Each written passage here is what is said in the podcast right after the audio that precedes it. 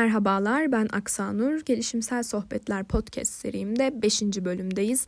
5. bölümde çocukluk çağı korkularından bahsedeceğim. Çocukluk çağında ne gibi korkularla karşılaşabiliriz, bu korkulara nasıl müdahale edebiliriz, ne zaman bir destek almamız gerekir gibi soruların cevaplarını kendi bildiğimce aktarmaya çalışacağım.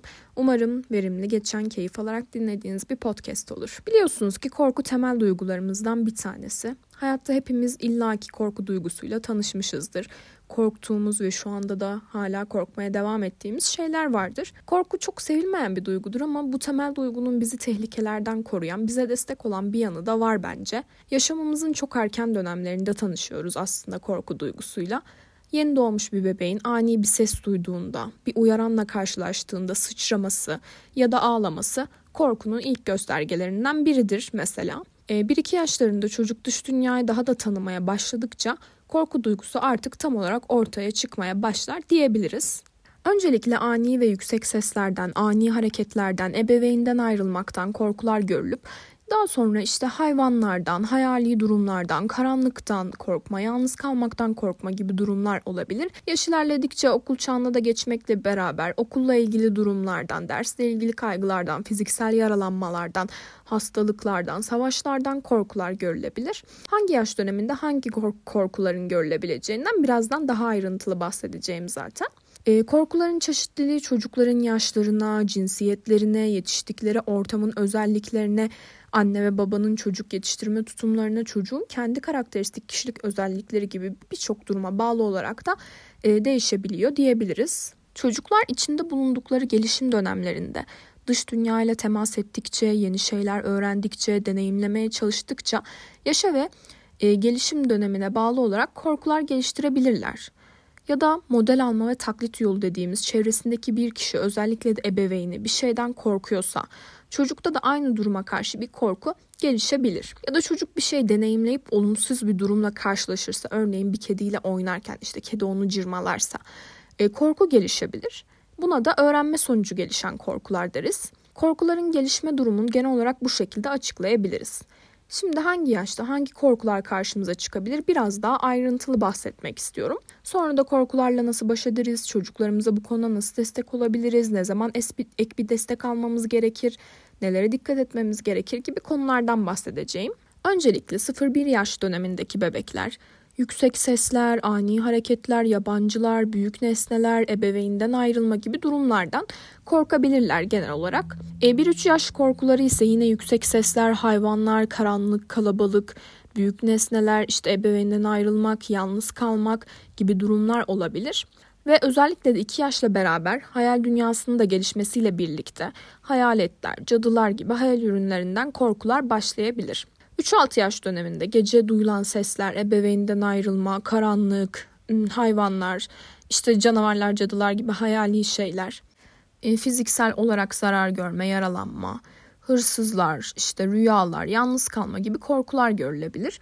6-12 yaş döneminde artık yaşında büyümesiyle birlikte korkular daha da gerçekçi bir hal almaya başlar ve artık okula giden bir çocuk profiliyle de karşı karşıya olduğumuz için okulla ilgili akademik kaygılar da bu dönemde başlar. Genel olarak karanlık, doğa olayları, kaybolmak, kaçırılmak, yalnız kalmak, e, hırsızlar, kötü insanlar, işte canavarlar, hastalanmak, fiziksel bir zarar görmek, sınav, sınav korkusu, sınıfta kalma, okulda başarısız olma, ödevlerini yetiştirememe gibi korkular bu dönemde görülebilir. 13-18 yaş döneminde artık ergenlik döneminde ise Yine okulla ilgili kaygılarımızı, okul başarısıyla ilgili kaygılarımızı ek olarak işte kimlik gelişimiyle ilgili, cinsel kimlikle ilgili, fiziksel değişimlerin e, vücudumuza etkisiyle ilgili olarak sosyal hayata dair korkular da e, görülmeye başlanır. Kişiler arası ilişkilerin bozulabileceğine, arkadaşlıkların, sevgililik ilişkilerinin bozulabileceğine dair korkular görülebilir. Genel olarak yaş dönemlerine yaş dönemlerinde gördüğümüz, karşılaşabileceğimiz korkular bu şekildedir diyebiliriz. Korku duygusu da diğer tüm duygular gibi reddetmememiz gereken bir duygudur. Yani ben hiçbir duygunun reddedilmesi, görmezden gelinmesi gibi bir şeyin taraftarı değilim. Çocuklar mutlu da olurlar, öfkelenebilirler, korkabilirler. Önemli olan bunlarla baş etmeyi ve bu yaşadığı duyguları uygun bir şekilde ifade etmeyi öğrenebilmeleridir. Bu konuda da biz yetişkinlerin yardımına ihtiyaç duyarlar. Biz yetişkinlerin de dikkat etmesi gereken durumlar vardır. Mesela bazen bazı yetişkinler, ebeveynler çocuk büyütürken çocuklarını korkuyla disipline etmeye çalışabiliyorlar. Ya da çocuklarının onları dinlemesi için korku yoluna başvurabiliyorlar. Mesela illaki bazılarınız duymuştur. Çocuklarını uyutmaya çalışan bir anne baba işte bak kapat gözünü yoksa polis gelecek. Uyumazsan polis seni götürecekmiş oğlum kızım gibi sözler kullanabiliyorlar maalesef. Ya da işte bak böyle yaparsan doktor sana iğne yapar. Böyle yaparsan bak bu ablanın iğnesi varmış. Hayır dur oraya gitme. Orada böcekler var. işte orada köpekler var. Bak seni yerler gibi maalesef istemediğimiz ifadeleri çocuk yetiştirirken kullanabiliyoruz ya da biz kullanmasak bile çevremizde böyle ifadeler kullanan insanlar olabiliyor ve böyle ifadelerde çocuklarda korkulara sebep oluyor. Bu laflarla büyütülen çocuklardan sonrasında polislerden, doktorlardan, hayvanlardan korkmaması bekleniyor. Bu da çok mümkün olamıyor maalesef. Bu yüzden öncelikle kullandığımız dile dikkat etmeliyiz ve korkuyu bir, disiplin aracı olarak kullanmamalıyız. Hatta maalesef maalesef bazı aileler çocuklarını cezalandırmak için işte onu karanlık bir odada yalnız bırakma gibi yöntemlere başvurabiliyorlar. Bu yöntemler kesinlikle yanlış olan yöntemlerdir. Yani bu konuda uyarıya bile ihtiyaç duyulmaması gerektiğini düşünüyorum. Çocuğumuzda işte çocukta korkular, endişeler fark edildiğinde ona destek olabilmemiz için Öncelikle korkunun kaynağını bulmak çok önemli. Hani çocuk bu korkunun kaynağı nereden geliyor? Çocuk belki tabletinde oynadığı bir oyundan, izlediği bir videodan dolayı bir şeyden korkuyor olabilir. Ekranla ilgili podcast'imde bu konudan bahsetmiştim. Çocukların izlediği şeylerin içerikleri çok önemli, mutlaka kontrol edilmeli diye. Gerçekten de korku problemiyle başvuran çocukların işte gece uyku problemleri yaşayan çocukların bazılarının izledikleri videolardan, korkunç videolardan, oyunlardan dolayı böyle korkular geliştirdiklerini gözlemleyebiliyoruz. Bu konuda bu yüzden dikkatli olmalıyız. Bir de çocuklar bilmedikleri, anlamlandıramadıkları şeylerden korkabilirler. Burada bilinmeyen, anlamlandırılamayan şeylerin ne olduğunun çocuğa açıklanması ebeveyne düşüyor aslında. Mesela çocuk duyduğu bir sesten korkabilir. Bak o bir süpürge sesi çocuğum kızım. İşte bak o duyduğumuz ses rüzgarın sesi gibi açıklamalar yapmamız gerekebilir çocuklara. Ya da çocuk perdede gördüğü şekilleri işte gelişen hayal gücünde etkisiyle bir şeye benzetiyor. Onu böyle bir hayalet, bir canavar olarak tanımlayıp korkabiliyor. Bu durumda ona işte gördüklerinin bir gölge olduğunu, işte her nesnenin, her şeyin bir gölgesi olduğu, ışığın yerine göre gölgelerin de yerini değiştirebileceği açıklanabilir. Duvarda gölge oyunları oynanabilir, komik şekiller yapılabilir, nesnelerin gölgeleri çocuğa gösterilebilir gibi. Yine dikkat etmemiz gereken bir durumda çocuğun korku duygusu küçümsenmemeli. İşte bunda korkacak ne var? Sen kocaman çocuk oldun. Bak ondan kardeşim bile korkmuyor gibi sözler kullanmamız çok doğru değil. Bu sözler çocuğa anlaşılmadığını hissettirir. Yani bunun yerine bizim çocuğun korkusunu kabul edip bu oda çok karanlık olduğu için korktun demek. İşte biliyor musun ben de senin yaşlarındayken karanlıktan korkuyordum. Daha iyi hissetmemin için ne yapabiliriz? İşte buraya bir gece lambası takmamızı ister misin gibi çocuğu anlayıp çözüm bulmaya çalışmak daha doğru bir yöntem olacaktır. Çocuğun yanında olmak, destek olmak, sarılmak yine çocuğa iyi gelebilir. Karanlıktan korkuyorsa birlikte odanın ışığı açılıp birlikte onun korktuğu şeyi aramak. İşte bak ışığı açalım bakalım ne varmış burada. Nereden korkuyorsun? Ya hadi yatağın altına da bakalım e, gibi destekle yaklaşılabilir. Ya da işte çocuğunuz uyumaktan korkuyorsa odada tek başına ben sen uyuyana kadar yanında bekleyeceğim. Sana masal okumamı ister misin gibi destek olacak tekliflerde bulunulabilir. Yine oyun. Oyunlar çocukların duygularını, düşüncelerini ifade ettikleri bir yerdir aslında. Çocuk bazen korktuğu şeyleri oyunlara taşıyabilir. Oyunla kendini ifade etmeyi deneyebilir. Böyle bir durumda biz de oyun içinde çocuğumuza destek olabiliriz. Örneğin çocuk işte oyun oynarken bir canavar canlandırıyor. Diyor ki işte canavar bu kızı yiyecek falan diyor.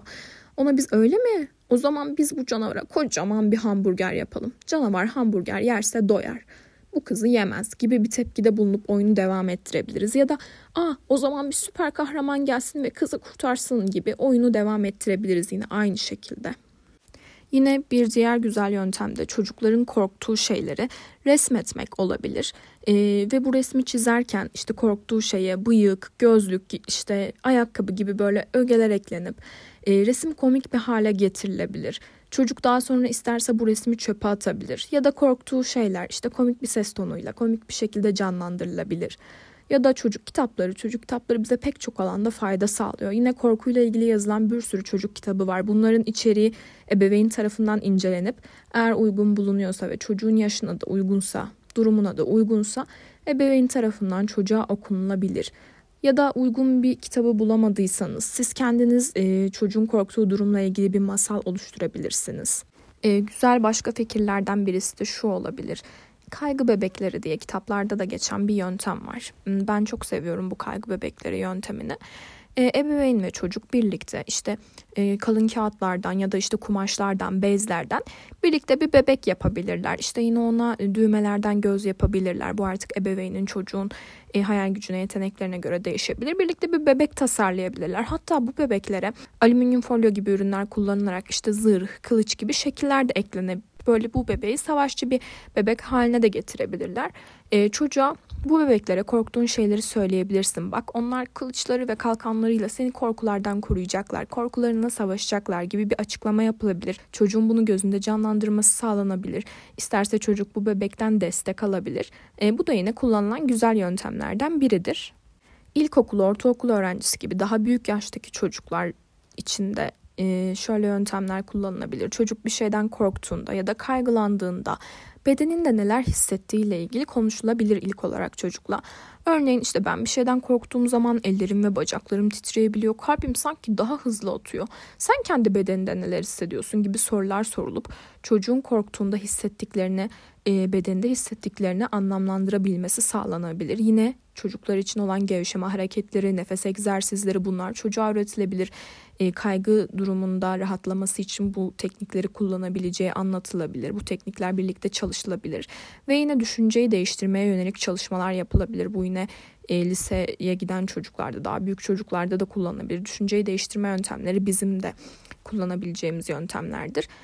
E, bizi korkutan, çocuğu korkutan, kaygılandıran düşünce yerine onu cesaretlendiren bir düşünce ortaya koymasına yönelik pratikler yapılabilir. Çocuklar için bir örnek verelim mesela. Örneğin e, gece karanlıktan korkan bir çocuk işte gece karanlıkta eve hırsız girip girebilir gibi bir düşüncesi varsa çocuğumuzun bu düşünce yerine işte apartman kapısı şifreli, evimizin kapısı kilitli, gece dışarıda polisler oluyor, evim güvenli gibi e, cesaretlendirici bir düşünce koyması için provalar yapılabilir. Ev içerisinde örnek durumlar yapılıp işte cesaretlendirici düşünce ne olabilir? Bunun yerine hangi düşünceyi koyabilirsin gibi çalışmalar yapılabilir. Eğer çocuğunuzun korkuları yaşına ve gelişim dönemine uygun değilse korkular çocuğun günlük hayatını etkilemeye başladıysa, davranışlarını, gelişimini olumsuz yönde etkiliyorsa, gece uykularda problem oluyorsa, alt ıslatma gibi sorunlarla karşılaşabiliyorsanız e, destek almanız, bir uzmana başvurmanız e, daha uygun bir yol olacaktır. Korkuyla ilgili aklıma gelenler, aktarmak istediklerim bu kadar şimdilik. Bu haftalık söyleyeceklerim, anlatacaklarım bu kadardı. Umarım dinlerken sıkılmamışsınızdır ve verim almışsınızdır. E, konuyla ilgili ya da başka şeylerle ilgili sormak, söylemek istedikleriniz varsa, önerileriniz, eleştirileriniz varsa açıklama kısmındaki Instagram hesabından bana ulaşabilirsiniz. Herkese iyi haftalar dilerim. Kendinize çok çok iyi bakın.